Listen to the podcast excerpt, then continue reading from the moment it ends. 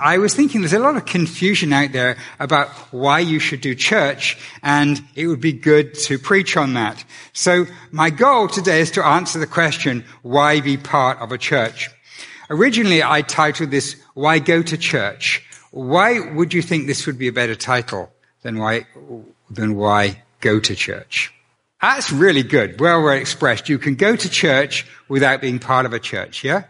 Yeah. So it applies, it's a place you go to, a set location rather than a community.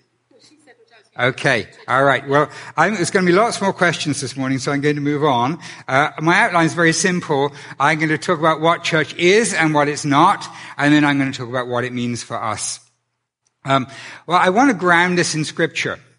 And I think the most uh, powerful grounding scripture for me is in the book of Ephesians. And in Ephesians chapter 3, Paul is giving the grand sweep of history and how our present point fits in with this grand sweep of history. And he, he says everything's been building up to this point with Jesus coming. Everything's been building up. And then he says, to me, though I'm the very least of all the saints, this grace was given to preach to the Gentiles the unsearchable riches of Christ and to bring to light for everyone what is the plan of the mystery, hidden for ages in God who created all things. In other words, there's an ultimate plan God has for the universe, which has been hidden for thousands of years. The prophets were given pictures of it uh, but they weren't given something specific and precise. It's not until after Jesus was raised from the dead, we're told exactly what this mystery was. It's that the church will show, will be the manifold wisdom of God and be made known to the rulers, authorities in the heavenly places. And so the church itself is the new creation that God is working on. He's, he's producing something which is going to eclipse the glory of what there was there before and declare it to all the spiritual forces, rulers and authorities, even in the heavenly places. And he says, this was according to the eternal purpose that he's realized in Christ Jesus, our Lord. So, obviously church is kind of important to God if this is the thing that's been kept secret and is now revealed that what God is going to be doing, and it's the culmination of all God is doing in His master plan. So uh, the uh, it's the pinnacle of God's creative work. So I want to ask you before we actually get on to specifics of church. Often the church in the New Testament is described with metaphors, with pictures. Can somebody tell me uh, a picture for the church, a metaphor. The church is like a, sorry? A church is like a body. That's right. The church is like a body. Um, that's not, I'm going to come on to that in a minute, but what would, what would, uh, what, what would, what would another picture be for the church? A family. The church should be a family. Um, what else would a church be? A bride. Yes, the bride of Christ. So you've got the first one in my order. Actually, let me just go back out of that. So each picture has got some ideas along with it. So what ideas come along with the idea of a bride? If the church is a bride, that means what? Yeah? Committed love. That's good. Yes, committed love. That's right. Yes. Yes, that's right. It's being married to Christ. So uh, that would be the first. That, so what else? Do the, what other images are there? Yeah. Oh, yeah, sure. The committed love is both ways. Committed love is both ways. Yeah, that's great. And a bride is beautiful. Okay, bride is, yeah. A city, yes, it's a, a, it's a city or a temple, uh, a building. So what imagery does the, this idea of, of church being a building, what does that come along with that? Or a temple? Foundation. Foundation? But like the idea of a temple? Yeah, it's the dwelling place of God. So the temple is where God dwells. So we are the place where God dwells because we are the temple. And so if the church is a temple, what are we as individuals?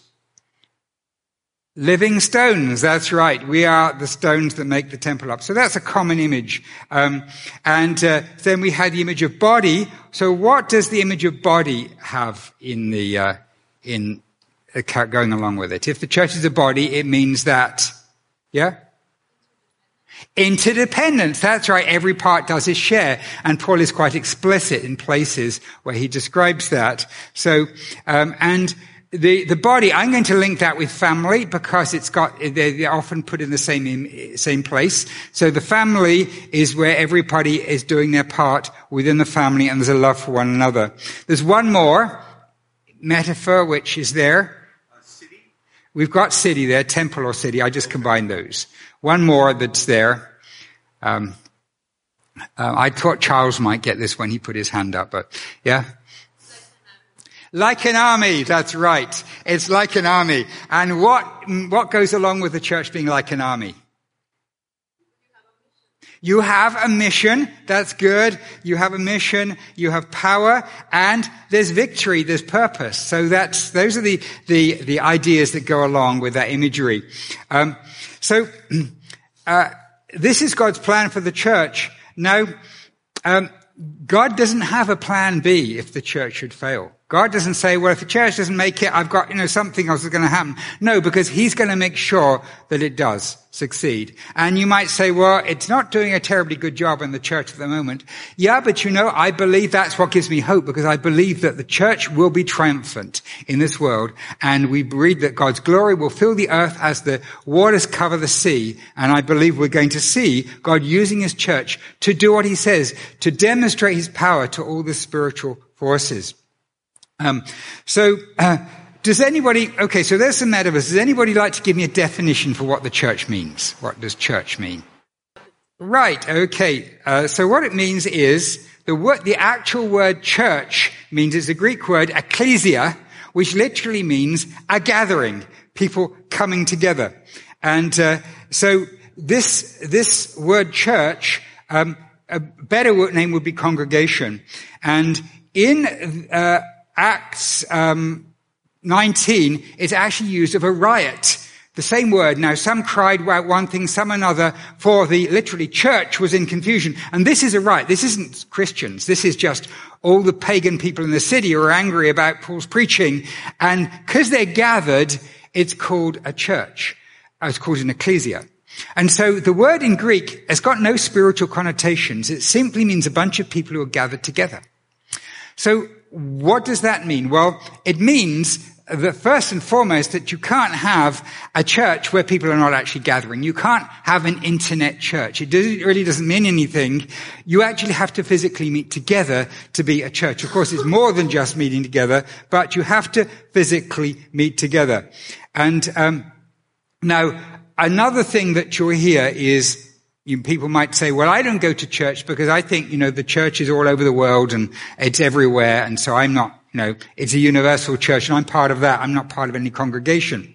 And it's true that the word church is sometimes used not to mean a local congregation, but to mean uh, all of the Christians in space and time. Now, I went through every reference to the word ecclesia in the New Testament. There are 114 references. And of those, 19 are used like this. 19 are used generally, but all of the rest refer to a specific congregation. Let me give you some examples. So here's a general one. So the church throughout all, Judea and Galilee and Samaria had peace and was being built up.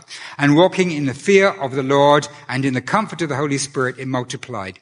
So this church is being used generally of uh, all, all of the congregations, all the groups gathered together. Another one, to him be glory in the church and in Christ Jesus throughout all generations forever and ever. Amen. So that's one of the few places where it really does mean like the church throughout all time. But most of the times, 80% of the times, it refers to individual congregations like this. And he went through Syria and Cilicia strengthening the churches. And if you look at the stories, you know, he's, he's going to a town and he's meeting with the people who meet in that town. And of course, all of the epistles practically all the epistles, the letters that we have in the, in the Bible are written to specific congregations. And at the beginning of Revelation, there are seven congregations there are letters that are written to. And so that is the most common. So that's, uh, so that's, I'm trying to answer the question there, people who say, well, you know, I, I don't go to an individual congregation. I'm part of the universal church. Really, if you're trying to understand what Bible means by church, it's literally gathering together and these are specific congregations. This is the, the normal usage of the word. So if the church is what God is doing throughout time and he's, he's doing it, this is what it actually looks like in this place. So another argument somebody might say is, well, you know, um, Jesus spoke about the kingdom. Jesus didn't talk about church. Uh, I'm a kingdom person, not a church person. Um, so what does that mean? Why did Jesus not talk about church. He talked about the kingdom. Well, the very simple first answer to that, the church was kept as a mystery until Jesus, after Jesus went to be with the Father, the Spirit was poured out, and on the day of Pentecost, the church was born. And so Jesus was, was keeping that back from the, what it was going to be happening, um, because that was going to be like a surprise what was God was doing. But nevertheless, kingdom and church are not that different in the way they're used. Um, the if we want to say what does the word kingdom mean, the kingdom is actually God's new creation life that's inside us. It's about God's power, God's rule, God's values. It's invisible. It's like yeast. You know, if you've ever made bread, you put yeast in it and you can't see it. But it, as Jesus said, it's like the yeast that spreads throughout the dough. But then everything begins to rise and you can see its effect. And so the kingdom of God comes into our hearts. It's taught, it's preached. But what happens is it say, it transforms people. It creates new life in people. And as people create, have new life, they come together and they form communities. And so what that means is the church is the visible manifestation of this new kingdom community. So the church is not equal to the kingdom. The church is like the visible manifestation of the kingdom. It's not the only manifestation, like justice and righteousness and, and so on are general, general things like that are manifestations, but it's the, it's the, the most important. And when this world is gone, when we, this, this world is, God comes again and we, the, the new creation comes to its fullness, then the God's people will be the same as his kingdom. There will be the, it will all become visible and it will be what God's new creation is all about. So, it's now, it's imperfect, it's impure, but the, the true church will be revealed as the pinnacle of the new creation. right. so I'm going to ask you some practical questions now about a church. Um, do we have to have a building to be a church? No, we don't. Okay. Hmm? Okay. So the question is not, do you meet in a building rather than meet out of doors, which I agree with you is a very practical thing. But like, do you have to own a building? Well, obviously we don't own a building, but you don't even have to meet in the same place every time. There's many, many pla- countries where it would be very unsafe to meet in the same place because your authorities would find out who you are. Yeah.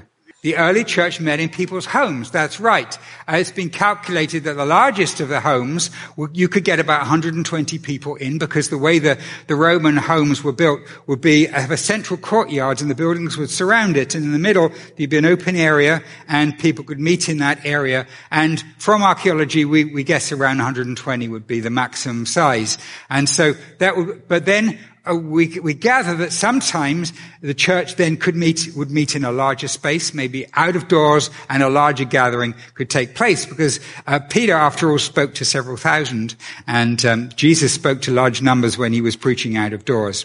But they didn't own buildings in those days. Okay, so let me ask you another question. Do we have to have a name?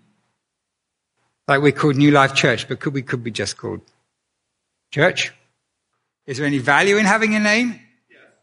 Yeah, well, it would just create confusion if we just said we're a church. And um, there are actually some groups that have called themselves the Church International, something like that. That's been their name. Um, but but um, uh, it, the name is, is really just for convenience. There's no, sp- no spiritual uh, identity that comes from the name, except New Life name. We've cho- New Life is a name we've chosen because that's what we're about. We're about new life in Christ. We're about His power, and I'll talk about that more in a minute. Um, if a group of us happen to have coffee together sometime, you know, a bunch of us discover where we see each other and we say, "Oh, let's go to Tim Hortons," and we're sitting around a table. Is that a church? So this, this uh, brings us to this core question, what actually do we mean by church? Um, if we meet once a week, you know, together and we just hang out once a week, is that church? Well, I'm going to say what I think church is. I've been talking, we've been building up to this now, looking at the metaphors, looking at uh, universal, local, the kingdom values. What is a church? I want to say that a church is a group of people, first of all, that regularly meet together. Because the word church means gather, and so the idea of gathering is, is central. Now that doesn't mean to say that if somebody is sick and they're not able to come out, or there's some reason they can't meet for a while, they're not part of the church. They can still be part of the community. People can visit them and they can still be function. But the main idea is meeting together like this. The second thing I want to say is that there's a significant commitment to one another. And we, uh, Charles mentioned the word um, uh, family, and we had the word body. And families and bodies, there are, there's a commitment. You know, your, your hand is committed to the, the rest of your body, and the, the idea of one another being committed to one another. and um, this is this is critical. my, my my my dad was younger um, he used to go to a, a, church that was a very famous church. I was thinking about it, it's probably the first church I ever went to as a baby. And it was a big, big church in London where there was a preacher who was just amazing, a guy called Dr. Martyn Lloyd-Jones. And people travel from all over to go to this place. Um, but there was absolutely no church life. It was a preaching center you would go and listen to him preach and then people would go home. And my dad said there was no community whatsoever. It was just to go and hear this awesome, amazing, preacher. So it's critical then that there is body life. the next thing I would say is that a church is committed to some sort of body of truth. that if you're meeting together and you're doing church, then there's some kind of, of connection you all have, we, we all have with each other. This, these are the things we believe. We believe in the Bible. We believe the Bible is our authority, that that's, uh, that is God's word to us, and we believe a, a whole lot of other things that we share together. Uh, another critical thing is that we believe in the operation of the gift of the Spirit for building up, building up of one another, and um, and this is not just to receive but to give as well. Now, I think that this is a point which is which is really missed by a lot of the people criticizing church because they're all about what do I get? You know, if I go to this place, what do I get? I don't get this. This is serving me better. But actually, the, uh, an equally important question is what do I give? Because you can't grow as a Christian unless you're using your gifts. And one of our goals as New Life Church, one of our main purposes is to develop your gifting because you grow as you develop your gift. And in the New Testament, the main purpose, the core purpose of the gifts is to be exercised with one another. Of course, that spills out in the world and we get evangelism and other people are brought in. But to start with, we exercise our gifts to one another. And so, um, the, a church then is a place where we grow in our gifts and we exercise our gifts to one another. And this enables us to grow as Christians. And then, uh, addition to that, there's leadership that happens and the, the New Testament model of how that works. And I could probably add more things onto that. Um, you know, some people would add like other things like a place where you celebrate the Lord's Supper and baptism and, you know, uh, lots of other things from that. We could probably go on and, and, and add other things to what a church is. But a church, I think that, um, that if we, if we have the, the model of a body and the model of a family and the model of all of us being given gifts by the Spirit for helping one another, everything that comes out of those truths will define who we are. So what about organizations, Christian organizations, which, and there's a lot of them, which uh, aren't actually churches, but they're Christian organizations and they do good. And we often use the word parachurch, and there would be ministries, societies, businesses, independent charities, and uh, they they uh, they do great works. And so uh, you can um, you probably know of many of them. Uh, now, one of the problems with something, now I don't want to be knocking parachurch because I'm going to say I think that they, they fill a very important role, providing you understand the limitations.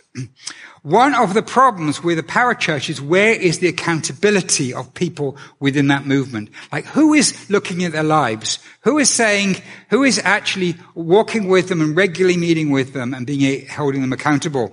Um, even the apostle Paul, after he went on his first missionary journey, outreach missionary journey, he went back to the church that sent him and gave him an account of all that he had done. Um, and uh, so, um, unfortunately, with today there are well-known prophetic ministries and healing ministries where it's been discovered there's no accountability and all kinds of things happen because nobody is actually being involved with the life of the leaders. They're not being uh, being involved. They're not involved in a church or in a church where there's some accountability. Um, there are other organizations like Bible colleges, missionary societies, publishing companies, uh, which are which we have, which um, have some weaknesses if they're not linked to churches. So, for example, um, Bible colleges can go off the rails. Uh, in terms of their teaching if they're not held accountable by churches as what they teach. And I've seen that happen in different places. And I've also seen good morals as well. Um, and missionary societies, um, uh, the old model for missionary societies, you know, you, they, they become a, an ent- entity which sends missionaries out and just raises funds for them. But a much better model is one where there's, a, there's somebody within a congregation. We've had people within this congregation who've gone out as missionaries and we support them financially and they come back and they tell us what is happening, just as Paul did within the, the, um, church.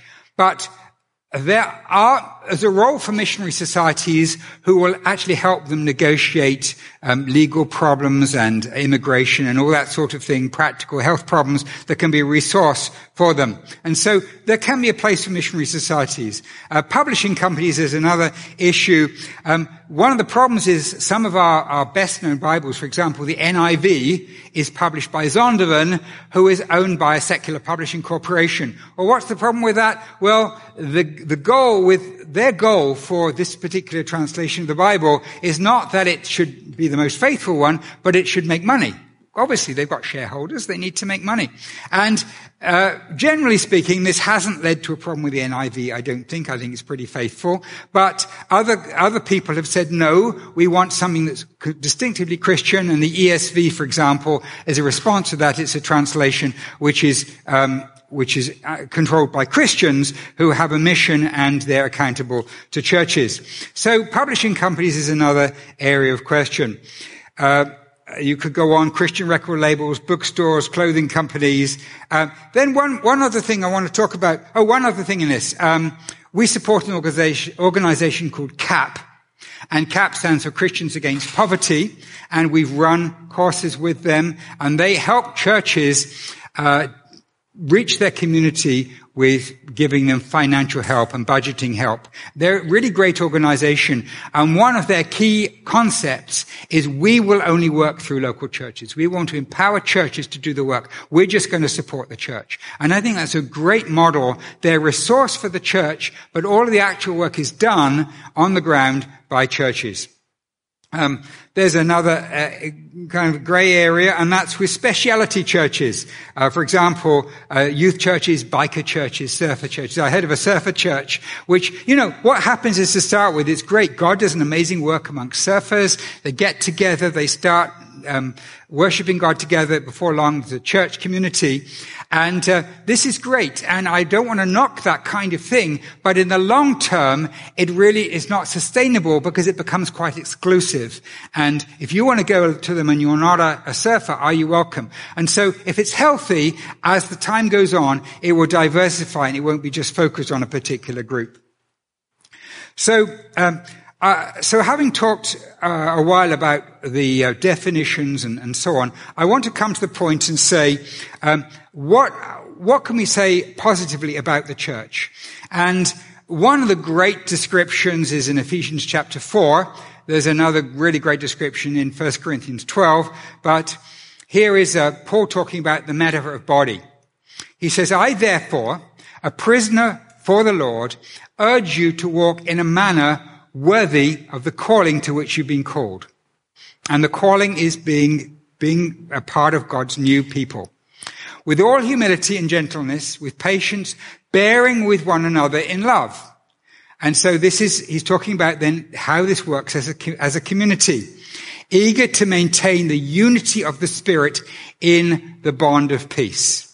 There is one body and one Spirit, just as you were called to the one hope that belongs to your call, one Lord, one faith, one baptism, one God and Father of all, who is over all and through all and in all, but grace was given to each one of us according to the measure of Christ's gift. And he goes on to talk about how we're each given gifts to use within the body to build one another up.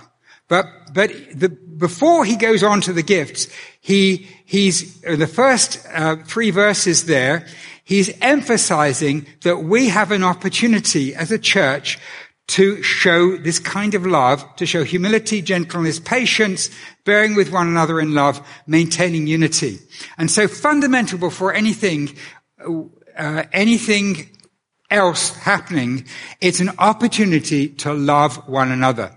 And you might say, well, no, that doesn't sound like a very big thing. Actually, this is the biggest thing. This is the hardest thing for a diverse group of people together, come together who would never normally meet in their, in their lives, you know, in the workplace or in family connections or whatever. Uh, massive diversity to come together and to really love one another is a huge challenge. To really be involved in one another's lives and to love one another with humility, with patience is a huge challenge to do that. And once you start trying to be deeply involved in one another's lives, then the challenges come up. But then you have the opportunity to shine like the sun in this world. As Jesus says, by this shall men know that you are my disciples, that you love one another. And he's thinking of loving one another in this community, not a community of your friends, but a community that he's brought together in the, in the church. So we have the opportunity as a group of people to shine with a love that actually draws people to it because they don't see anything else around. This is why it's so important that we don't just meet for this short time on a Sunday morning, that we do things like our walk in Rouge Valley where we get to know one another better. We meet in home groups. We do other things outside of church, meeting together, you know, individually, um, having a place where we grow together as a community. One more thing I want to do is to give us a, a little bit of um, context of who we are. One of the problems with the church today is we can have no sense of how we fit in with the last 2,000 years. And I want to give you a very like brief kind of description. Um, the church has been going from the time of the apostles, and one day I'd like to give a sermon where I give a lot more description of the history of what's happened. But um, essentially, the, the core beliefs of the early church were laid down in what they called creeds, and we inherit those. We inherit that teaching. Ideas of the Trinity can go right back to those early churches. And the ideas I've been teaching today about church go right back, and we can read the church fathers saying the same kind of thing as I've been talking about today. But um, as time goes on, we see uh, you know, disagreements in different factions. And I want to give you a broad picture of Christianity and people who call themselves Christians in the world. I think you can fall it, you can divide into three groups. There's one group that says Bible is full of errors. There's no literal resurrection of Christ. You know, Jesus wasn't God. And I would say they may call themselves Christians, but they're not Christians because they're not followers of Christ and they don't believe Jesus' word. And so a lot of people today in in some of the kind of older churches are basically, I think, dead spiritually because they, they actually don't believe in the Bible. They don't believe that Jesus is God, that he was raised from the dead. The next group I would say is people who would say the Bible is insufficient. We need other books and traditions. And you get groups that we would call cults, people like Mormons and Jehovah's Witnesses and other groups who would say, you know, we've brought these other things that come in and they, they're not based on God's word. And I'm not going to just talk a lot more about that. I just want to say that those who say the Bible is God's word in its authority we, often use the word evangelical for that. And that's what the tradition we stand in, that we believe that we are founded on God's word. So if we want to unpack that word, the word evangelical literally means good news. We believe in the good news. We believe in the good news of the gospel. We, we believe we're saved by God's free gift, not by our own works. And that would, that would be the tradition that we are in. And then broadly, if you want to divide that, you would say the cessationist, which means the supernatural gifts of the Spirit have ceased. And the group that would say continuationist, the supernatural gifts continue. And we would be in the second of those groups. Um, so we would be evangelical continuation if you want, want a label on that. But I'm not trying to be divisive here. I'm just trying to show you how you, how we fit in. And we would fit in right back to the, the early church, the, the earliest writings that we have of the church. We can trace who we are right back to those times. And uh, uh, although right in the beginning they would meet in people's homes for, for particular reasons, yet there's a, uh, we, we, the, the, way that we do church would be very similar to the way that they would do it. And just to give you a, a very brief history about we, how, we as a church, how we exist, um, this is our, our our image that we, we, we, show on our signs. It's a photo that actually that Heather took. And we, we, this is a picture of new life, of, a, of the concrete of the city. This hard, dead concrete. But amazingly, a plant can grow up in the concrete. And this happens. We know plants can like break the concrete as they grow up. What is this? It is God's supernatural power breaking up and bringing life in the deadness. It's God's power coming down and, and, and bringing new life. And so this is what this, I love this image and it, I never grow tired of it and it's what we're about. Um, 2003, uh, my family began attending a church in Oakville called uh, King's Family Church. And then we started taking a few people with us. We had a van. We would take a group of people with us to this church. And then a couple of other people would go. And uh, in 2006, we began an offshoot of that meeting in our own home. I think we had one, Anne and I, and one other person in our first meeting. And, uh, but then things began to grow and we had a, a second group of people, home group that would meet. And we decided to with the church in Oakville, helped us get going and begin to meet uh, twice a month on a Sunday evening in our home. And we did that for a while. And then, uh, uh, in, in 2008, we had enough of us to actually start renting a church, uh, a schoolroom over on in um, St. Martin's Church over a few blocks to the east of here. And 2009, we launched New Life Church as a church plant. So we're, we're just a little plant. We're growing. And uh, since that time, God has blessed us. We outgrew that, grew that building. We moved to another one. And then we moved here. And God blessed us in, t- in 2016. Elders were appointed in the church here. And so we're, we're seeing God's power coming down. So, um, I want to, to leave you with some sort of response to this. And uh, first of all, oh, yeah, actually, no, I'll just say one more thing about New Life Church. When, when we were praying and thinking about the church and about what God wanted to do with us, um, God gave me a verse of scripture very powerfully as I was reading the book of Acts. And Paul was about to visit a city called Corinth. And this city, in very many ways, was like Toronto. It was a multicultural city where all kinds of people groups met together. It had a dark side of it in terms of the corruption that was going on and sin that was going on. Um, it was it, it was a, a, huge opportunity, but Paul was fearful. What was it? You know, what was going to happen here? And uh, we were at the point, you know, we're thinking, are we going to plant a church here in Toronto? And this is a verse that God spoke to me and still speaks to me about what he's doing. The Lord said to Paul one night in a vision, do not be afraid, but go on speaking and do not be silent, for I'm with you and no one will attack you to harm you, for I have many in this city who are my people. And I believe that God has many in the city of Toronto. Now, we're not the only church, of course, and we, we collaborate with other churches, uh, other groups of Christians, but But uh, I believe that there are many that God has in this city. And I am hopeful we're going to see a huge turning to God in the city. Many, many brought in. I'm hopeful that we, we won't be able to get everybody into this room. We'll have to have like overflow into the cafeteria and we're, and we'll maybe have to be meeting out of doors because there's so many people. Because I believe God is going to do a great work. But in the meantime, we need to follow his calling for us. And Paul's message is just as important for us. Urge to walk in a manner worthy of the calling to which you've been called. God has been planning this for all eternity. We are the culmination of his plans.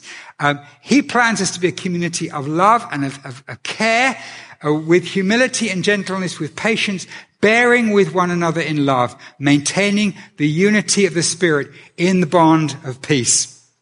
Um, so, uh, I want to just ask one more question. Coming to New Life Church, do you think that makes you a Christian, that makes you part of a church? Well, I'm hopefully, hopefully you're going to say no. I'm not even going to have to ask that question because coming into a group of people doesn't actually make you right with Christ.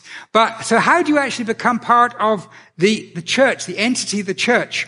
Well, um, where, when I was younger, I knew somebody who, who was a member of a very sp- prestigious sports country club.